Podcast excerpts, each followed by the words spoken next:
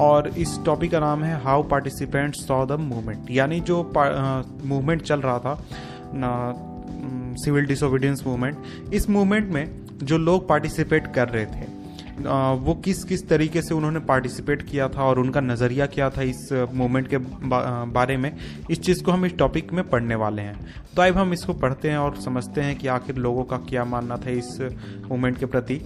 तो देखिए, अब हम देखने वाले हैं कि डिफरेंट सोशल ग्रुप जो थे, वो इस मूवमेंट में जो जिन्होंने पार्टिसिपेट किया था सिविल डिसोबिडेंस मूवमेंट में, उनके बारे में, यानी कि उनका क्या नज़रिया था, उन्होंने क्यों ज्वाइन किया था इस मूवमेंट को, उनके आइडियल्स क्या थे, और उनके लिए स्वराज शब्द का मतलब क्या था, इन चीज़ को हम इस टॉपिक में पढ़ने वाले हैं। तो देखिए कंट्री साइड इलाकों में, यानी कि जो देहाती या फिर रूरल एरियाज़ थे, जो रिच पेजेंट्स थे, यानी जो अमीर किसान थे अमीर किसानों की कम्युनिटीज थी, जैसे कि पाटीदार गुजरात में और उत्तर प्रदेश में जाट्स। तो देखिए, ये जो कम्युनिटीज थे, ये इस पूरे मूवमेंट में बहुत ही एक्टिव थे, क्योंकि ये जो लोग थे, ये कॉमर्शियल क्रॉप्स उगाते थे, और जब इकोनॉमिक डिप्रेशन आया और ट्रेड डिप्रेशन उसकी वजह से आया तो इनकी जो इकोनॉमी थी या फिर इनका जो डेली लाइफ था, ये बहुत ही प्रभावित हुआ था क्योंकि जो ट्रेड डिप्रेशन था उसकी वजह से प्राइसेस फॉल हो चुके थे और डिमांड मार्केट में चीज़ों की बहुत ही कम हो चुकी थी।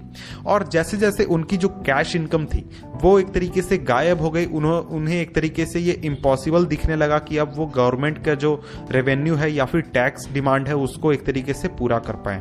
तो इस वजह से वे लोग जो थे, यानी जो किसान थे, वो गवर्नमेंट को एक तरीके से टैक्स देना उन्होंने मना कर दिया और वो इस तरीके मांग कर रहे थे कि सरकार टैक्सेस को कम करे। लेकिन जो सरकार थी, वो टैक्सेस को रिड्यूस करने से उसने मना कर दिया और इस वजह से लोगों में बहुत ही ज़्यादा नाराज़गी थी और बहुत ही ज़्यादा गुस्सा था सभी लोगों में लगभग। This rich peasants became enthusiastic supporter of the civil disobedience civil disobedience movement तो देखिए, ये जो अमीर किसान थे, ये लोग बहुत ही इंथुजियास्टिक हो गए सिविल डिसोबीडियंस मूवमेंट को लेकर और बहुत ही अच्छी तरह से इसे सपोर्ट करने लगे। और इसके बाद इन्होंने अपनी कमिटीज़ बनाने लगी और इसके बाद और जो लोग इस चीज़ के लिए बहुत ही रिलेक्टेंट होते थे, उनको बाइकाट प्रोग्राम में भी इन्वॉल्व किया जाने लगा। और इसके बाद इनके लिए स्वराज के लिए फाइट करने का मतलब ये था कि ये जो हाई रेवेन्यू सरकार द्वारा लादा गया है गरीब किसान पर या फिर किसी भी किसान पर, उसके खिलाफ फाइट करना। तो स्वराज के लिए फाइट करने का मतलब इन किसानों के लिए क्या था? हाई रेवेन्यू के लिए हाई रेवेन्यू के खिलाफ फाइट करना। लेकिन ये लोग काफ़ी ज़्यादा एक तरीके से डिसअपॉइंट हुए नाराज़ हुए इन्हें बहुत ही बुरा लगा। जब 1931 में सिविल डिसोबीडियंस मूवमेंट को वापस ले लिया गया बिना की रेवेन्यू रेट को एक तरीके से रिवाइज किए हुए। तो so, इस वजह से जब 1932 में दोबारा गांधी जी ने इस मूवमेंट को रिस्टार्ट किया। उस समय में इसमें इन लोगों में से बहुत सारे लोगों ने पार्टिसिपेट करने से मना कर दिया सिविल डिसोबीडियंस मूवमेंट में और कहा कि नहीं, अब हम इस मूवमेंट में पार्टिसिपेट नहीं करेंगे। अब हम बात करते हैं गरीब किसानों के बारे में। यहाँ तो हमने ऊपर अमीर किसानों के बारे में देखा, अब हम देखते हैं गरीब किसानों के बारे में। तो जो गरीब किसान लोग थे, वो केवल रेवेन्यू डिमांड को कम करने में इंटरेस्टेड नहीं थे। इसके अलावा बहुत सारे किसान जो थे, वो टेनेंट्स के रूप में काम करते थे, यानी ज़मीन को किसान एक तरीके से रेंट पर लेकर काम करते थे लैंडलॉर्ड से, यानी जमींदार लोगों से। तो जैसे जैसे जो डिप्रेशन बढ़ता गया और कैश इनकम जो है वो काफ़ी घट गया और लोगों की इनकम काफ़ी कम हो गई। तो जो छोटे किसान थे, जो कि छोटी छोटी ज़मीन किराए पर लेकर, रेंट पर लेकर खेती करते थे, उनके लिए ये बहुत ही डिफ़िकल्ट हो गया कि वो अपने रेंट को चुका पाए, अपने जो भाड़ा ज़मीन के लिए देना है उसको वो चुका पाए। तो इसलिए वो चाहते थे कि जितने भी अनपेड रेंट है, जो कि लैंडलॉर्ड के पास जमा करने हैं, उन सभी को खत्म कर दिया जाए, उन सभी को माफ़ कर दिया जाए। और उन्होंने रेडिकल मूवमेंट्स को ज्वाइन किया, बहुत तरह के रेडिकल मूवमेंट्स को, जिसको कि जनरली सोशलिस्ट लोग या फिर कम्युनिस्ट लोग लेड करते थे, कांग्रेस नहीं। तो देखिए जो इस तरह के जो इशूज थे, इस तरीके के इशूज को उठाने से कांग्रेस जो है वो बचती थी। कैसे इशूज जिसमें कि आप यहाँ देख सकते हैं जो गरीब किसान है, वो किसके खिलाफ एक तरीके से खड़े हो रहे हैं? तो वो अमीर किसान के खिलाफ या फिर जमींदार के खिलाफ खड़े हो रहे हैं। तो इस तरीके के मुद्दों में पड़ने से कांग्रेस खुद को बचाती थी। उसका रीजन ये था, क्योंकि वो नहीं चाहती थी कि सोसाइटी का कोई भी एक तबका उससे अलग हो या फिर एक अलग धारा पकड़ ले। तो इस वजह से वो खुद को ऐसे मूवमेंट से अलग रखती थी। तो यहाँ पर जैसे आप देख सकते हैं कि अगर वो इस मूवमेंट में इन्वॉल्व होती, जहाँ पर ये सोशलिस्ट या फिर जो कम्युनिस्ट है, ये लोग इन्वॉल्व थे तो उस वजह से जो लैंडलॉर्ड्स थे या फिर जो अमीर किसान थे, वो कांग्रेस से नाराज़ हो जाते और उनसे वो एक तरीके से अलग हो जाते। और इस वजह से कांग्रेस नो रेंट पॉलिसी को या फिर नो रेंट कैंपेन जो चलाया जा रहा था, इसको सपोर्ट करने से कांग्रेस ने मना कर दिया। तो इस वजह से हम एक तरीके से समझ सकते हैं कि जो गरीब किसान था और कांग्रेस के बीच का जो रिलेशन था वो एक तरीके से अनसर्टेन था और क्लियर नहीं था कि आखिर उनके रिलेशन में क्या होने वाला है। इसके बाद तो अब हम बात कर लेते हैं बिज़नेस क्लास के बारे में कि जो बिज़नेस क्लास था उसने इस सिविल डिसोबिडियंस मूवमेंट में कैसे पार्टिसिपेट किया और उसका क्या रिएक्शन था। तो देखिए अब हम देखने वाले हैं कि कैसे वो सिविल डिसोबिडियंस मूवमेंट से रिलेट करते थे। तो देखिए जब फ़र्स्ट वर्ल्ड वार हुआ था तो आपने देखा था कि उसी समय में खिलाफत मूवमेंट और आ, क्या कह सकते हैं असहयोग आंदोलन चल रहा था। तो उस समय में जो इंडियन मर्चेंट्स थे और इंडस्ट्रियल लीड्स थे, उन्हें बहुत ही ज़्यादा प्रॉफिट्स हुए थे और वो काफ़ी पावरफुल हो चुके थे। और वो लोग अपना बिज़नेस को एक्सपैंड करना चाहते थे और अब उन्होंने कॉलोनियल पॉलिसीज़ के ऊपर रिएक्ट करना शुरू कर दिया था, जिस उन पॉलिसीज़ के खिलाफ जो पॉलिसीज़ एक तरीके से बिज़नेस एक्टिविटीज़ को रेस्ट्रिक्ट करती थी। वो लोग चाहते थे कि ऐसे ऐसे प्रोडक्ट फॉरेन गुड्स जो थे, जो कि फॉरेन से इंपोर्ट किए जाते थे और उनके खिलाफ वो एक तरीके से प्रोटेक्शन चाहते थे। प्रोटेक्शन चाहते थे फॉरेन गुड्स के खिलाफ कि आ, मतलब हमारे जो प्रोडक्ट्स हैं वो भी मार्केट में अच्छी तरह से बिक, बिकने पाए। और वो चाहते थे कि जो रुपी और स्टर्लिंग का जो फॉरेन एक्सचेंज है रेशियो उसको एक तरीके से डिस्करिंग ऐसा तय किया जाए जो कि इम्पोर्ट्स को डिस्करेज करे। तो वो जो चीज़ चाहते थे वो अपने फेवर के हिसाब से चाहते थे कि हमें कुछ फ़ायदा हो इस हिसाब से। और बिज़नेस इंटरेस्ट को ऑर्गेनाइज करने के लिए जो इंडस्ट्रियलिस्ट थे या फिर बड़े बिजनेसमैन थे, उन्होंने एक इंस्टीट्यूशन बनाया Indian Industrial and Commercial Congress 1920 में।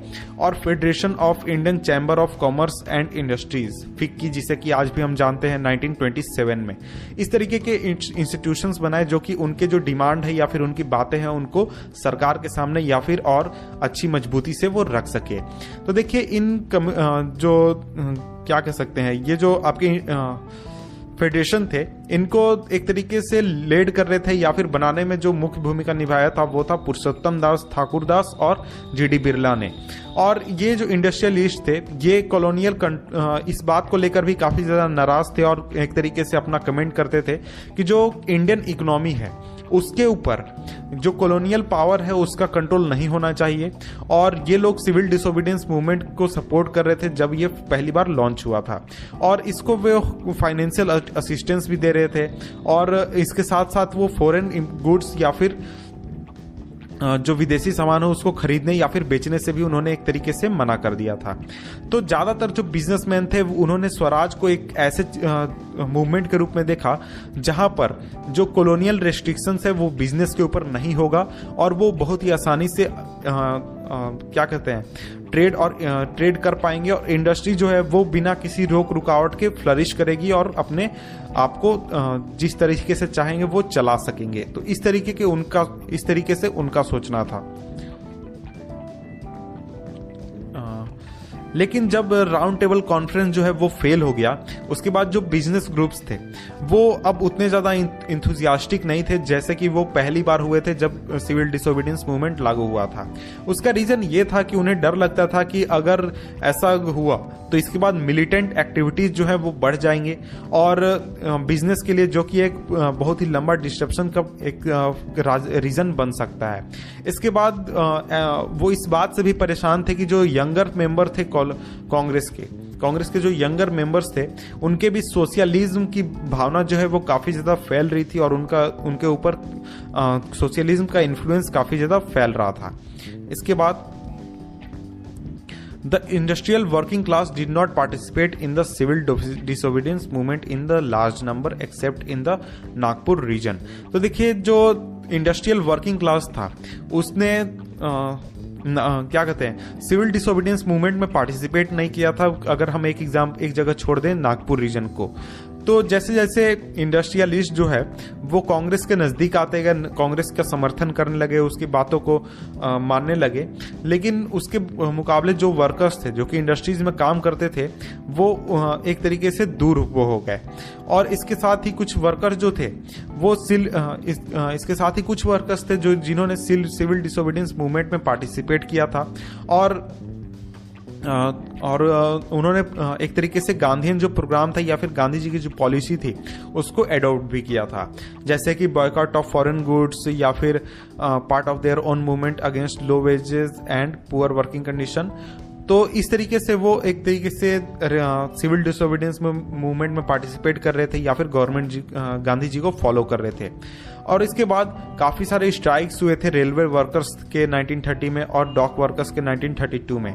1930 में हज़ारों की संख्या में जो वर्कर्स थे, छोटा नागपुर माइन में टीन माइन में उन्होंने गांधी कैप्स पहना और उन्होंने प्रोटेस्ट प्रोटेस्ट रैलीज निकाले और बाइकआउट कैंपेन्स किए।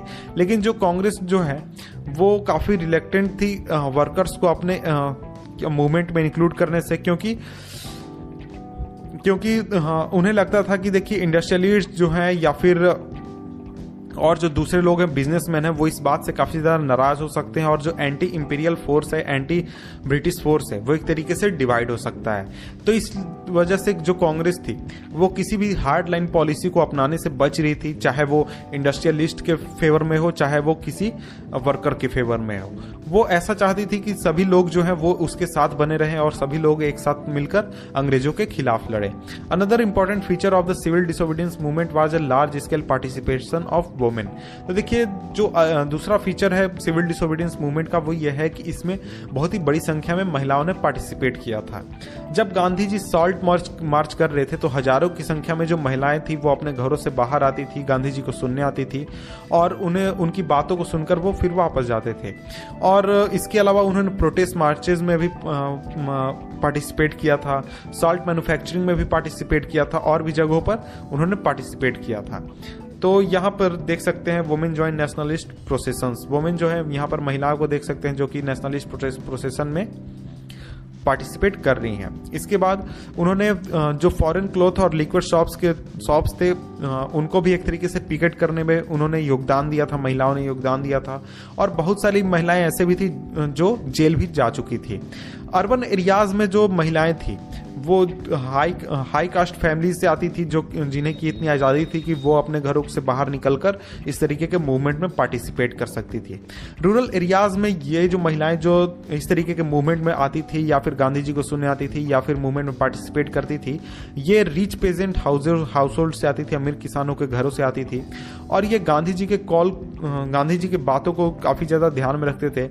और जैसे गांधी जी का मानना था कि देखिए, महिला की क्या ड्यूटी होती है तो वो नेशन को सर्व करना एक महिला की काफ़ी ज़्यादा ड्यूटी होती है। At this increase public role did not necessary mean any radical changes in the way position of position of women आवाज़ विजुअलाइज तो देखिए पब्लिक रोल में तो महिलाओं का रोल एक तरीके से बढ़ गया। लेकिन इसका ये मतलब नहीं हुआ कि जो सोसाइटी का जो स्तर है, यानी सोसाइटी का जो लिविंग स्टाइल है लिविंग कंडीशन है ट्रेडिशन है, उसमें कोई रेडिकल चेंज आया है, कोई बड़ा चेंज आया है, वैसा कुछ नहीं हुआ था। सोसाइटी जैसा पहले रहती थी, वैसा आज भी रहती थी अब भी रहती थी, इस मूवमेंट के, पूरे मूवमेंट के बाद भी।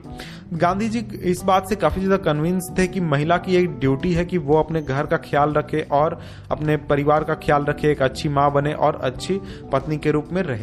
और काफ़ी समय तक जो कांग्रेस थी, वो काफ़ी ज़्यादा रिलेक्टेंट थी कि महिलाओं को किसी भी पोजीशन पर अपने पार्टी में कांग्रेस पार्टी में कोई भी अथॉरिटी का पोजीशन प्रोवाइड करे। वो सिर्फ़ उन्हें सिंबॉलिक प्रेजेंस के रूप में रखना चाहती थी और दिखाना चाहती थी कि हाँ हम महिलाओं के साथ हैं, महिलाओं को हम रिप्रेजेंटेशन दे रहे हैं। लेकिन उसने रियलिटी में कोई ऐसा बड़ा रिप्रेजेंटेशन नहीं दिया था जिसमें कि, जिससे कि कहा जाए, वो महिलाओं के मूवमेंट के साथ है। इसके बाद अब हम टॉपिक पढ़ते हैं। Topic number 3.3 the limits of the civil disobedience यानी जो सिविल डिसोबिडियंस मूवमेंट था, इसके लिमिट के बारे में अब हम पढ़ने वाले हैं। देखिए not all social groups were moved by the abstract concept of swaraj सभी जो सोशल ग्रुप्स थे, उन्होंने, उनको ये कंसेप्ट ऑफ़ स्वराज जो है, वो एक तरीके से हिला नहीं पाया था या फिर अपनी फेवर में नहीं कर पाया था। वैसा ही एक ग्रुप था, देश का, वो था अनटचेबल्स का ग्रुप जिन्हें की अछूत हिंदी में कहा जाता है।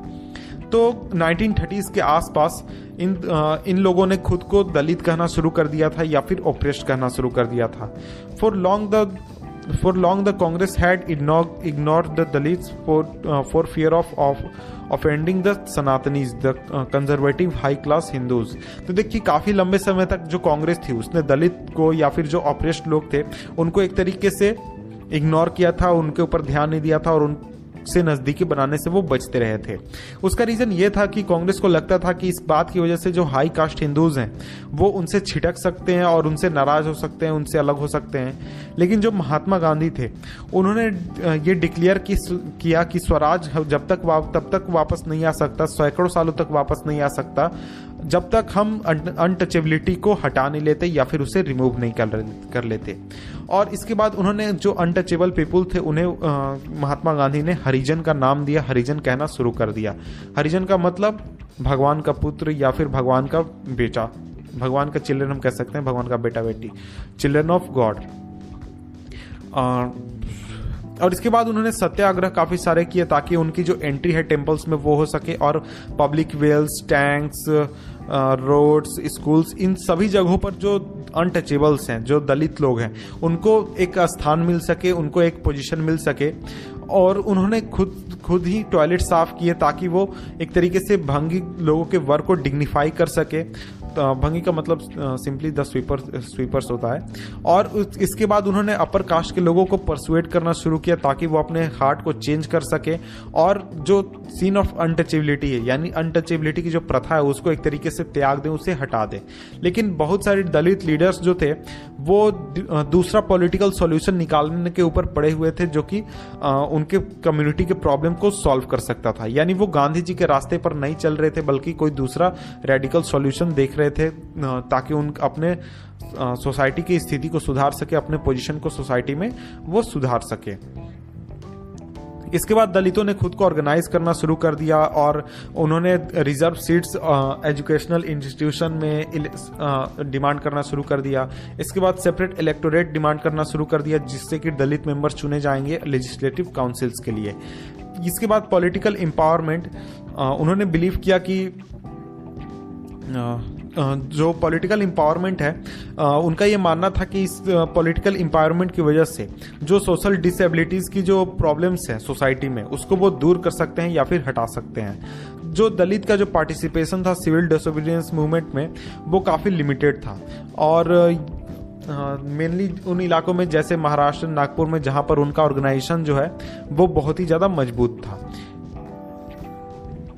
इसके बाद आगे।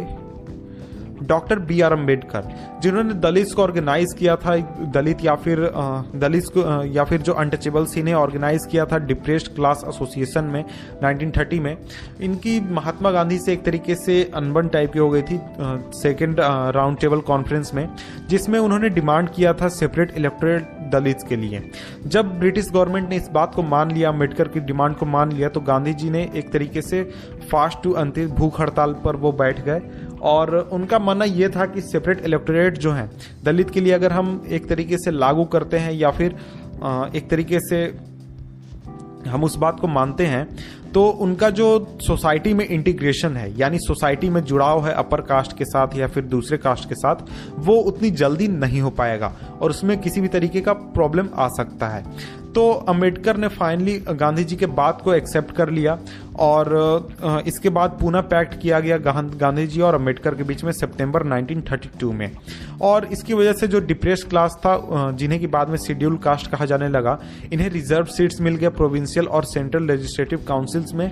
लेकिन अब ये इन लोगों को जो वोटिंग होगा, वो जनरल इलेक्ट्रेट के अंदर ही होगा। जो दलित मूवमेंट था, वो वो एक तरीके से कांग्रेस लेड नेशनल मूवमेंट के अंदर ही रह गया इसके बाद आगे बढ़ते हैं। कांग्रेस लेड मूवमेंट के अंदर ही रह गया। जो तो कुछ वे, कुछ जो मुस्लिम पॉलिटिकल ऑर्गेनाइजेशंस थे इंडिया में, वो एक तरीके से ल्यूकवार्म थे सिविल डिसोबिडियंस मूवमेंट को लेकर। जो नॉन कॉपरेशन खिलाफत मूवमेंट चल रहा था, उसके डिक्लाइन के बाद बहुत बड़ा एक तबका था मुस्लिम में जो कि खुद को एक तरीके से कांग्रेस से अलग फील कर रहा था। और 1920 मिड नाइनटीन के बाद, यानी करीब 1925 उसके आसपास से तो कांग्रेस जो है, वो ज़्यादा विजिबल अब हो चुका था वैसे ऑर्गेनाइजेशन के साथ जुड़ा हुआ, जैसे Hindu religious organisation nationalist group से, जैसे कि हिंदू महासभा। तो ये साफ़ दिख सकता था कि कांग्रेस और हिंदू महासभा के बीच में काफ़ी नज़दीकियाँ बढ़ चुकी है। जो तो जैसे जैसे रिलेशन जो हिंदूज और मुस्लिम के बीच में रिलेशंस खराब होते गए तो अपने अपने जो कम्युनिटीज़ के मेंबर्स थे, जैसे हिंदूज के मेंबर मुस्लिम्स के मेंबर इन्होंने रिलीजियस प्रोसेशंस निकालना शुरू कर दिए विथ मिलिटियन मिलिटेंट फर्वर और इसके बाद इन्होंने हिंदू मुस्लिम कम्युनल क्लासेस को एक तरीके से प्रोवोक किया। बहुत सारे इलाकों में राइड्स हुए बहुत सारे सिटीज़ में। बहुत राइड सभी जो राइड थे वो एक तरीके से दोनों कम्युनिटीज के बीच में डिस्टेंस को बढ़ा रहे थे दूरियाँ बढ़ा रहे थे और आ, और उनके बीच में एक तरीके से आ, हम क्या कर सकते हैं? दूरी काफ़ी ज़्यादा बढ़ रही थी। The Congress and Muslim League made effort to renegotiate an alliance and in 1927 it appear that such a unity could be forge at the importance the important differences were the were over the question of representation in the future assemblies that were to be elected. जो कांग्रेस थी और जो मुस्लिम league थी, वो काफ़ी ज़्यादा effort कर रही थी ताकि एक तरीके का अलायंस हो सके दोनों के बीच में। और 1927 में ऐसा अपेयर भी हुआ कि वो जो यूनिटी है इन दोनों के बीच में, वो एक तरीके से बन भी सकती है और एक तरीके से हम कह सकते हैं कि वो कंप्लीट ही हो जाएगी, ऐसा लगा।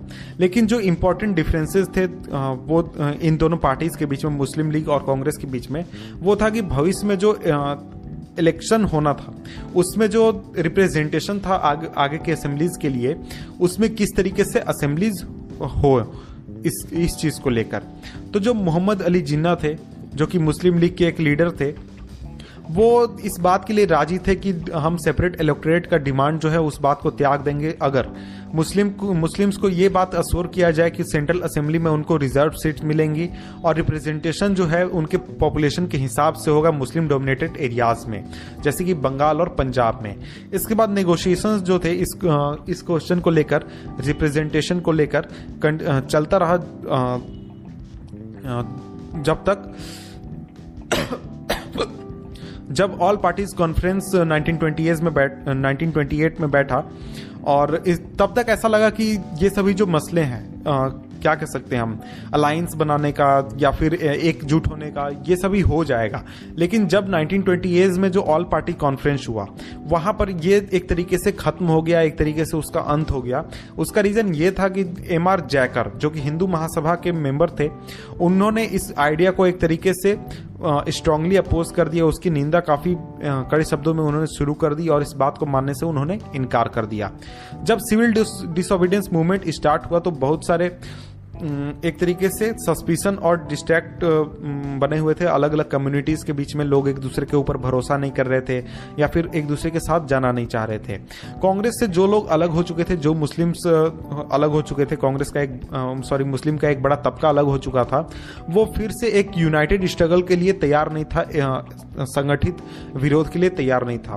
बहुत सारे मुस्लिम लीडर्स जो, जो थे और इंटेलेक्चुअल जो थे उनका ये कंसर्न था कि जो इंडिया होगा, उसमें मुस्लिम जो होंगे, वो एक माइनॉरिटी के स्टेटस में आ जाएँगे और इस वजह से उनका जो कल्चर है या फिर आइडेंटिटी है माइनॉरिटी के रूप में, वो एक तरीके से खत्म हो जाएगी या फिर उसको दबा दिया जाएगा, जब हिंदू मेजोरिटी एक तरीके से हो जाएगी और उसका डोमिनेशन पूरे इंडिया के ऊपर हो जाएगा।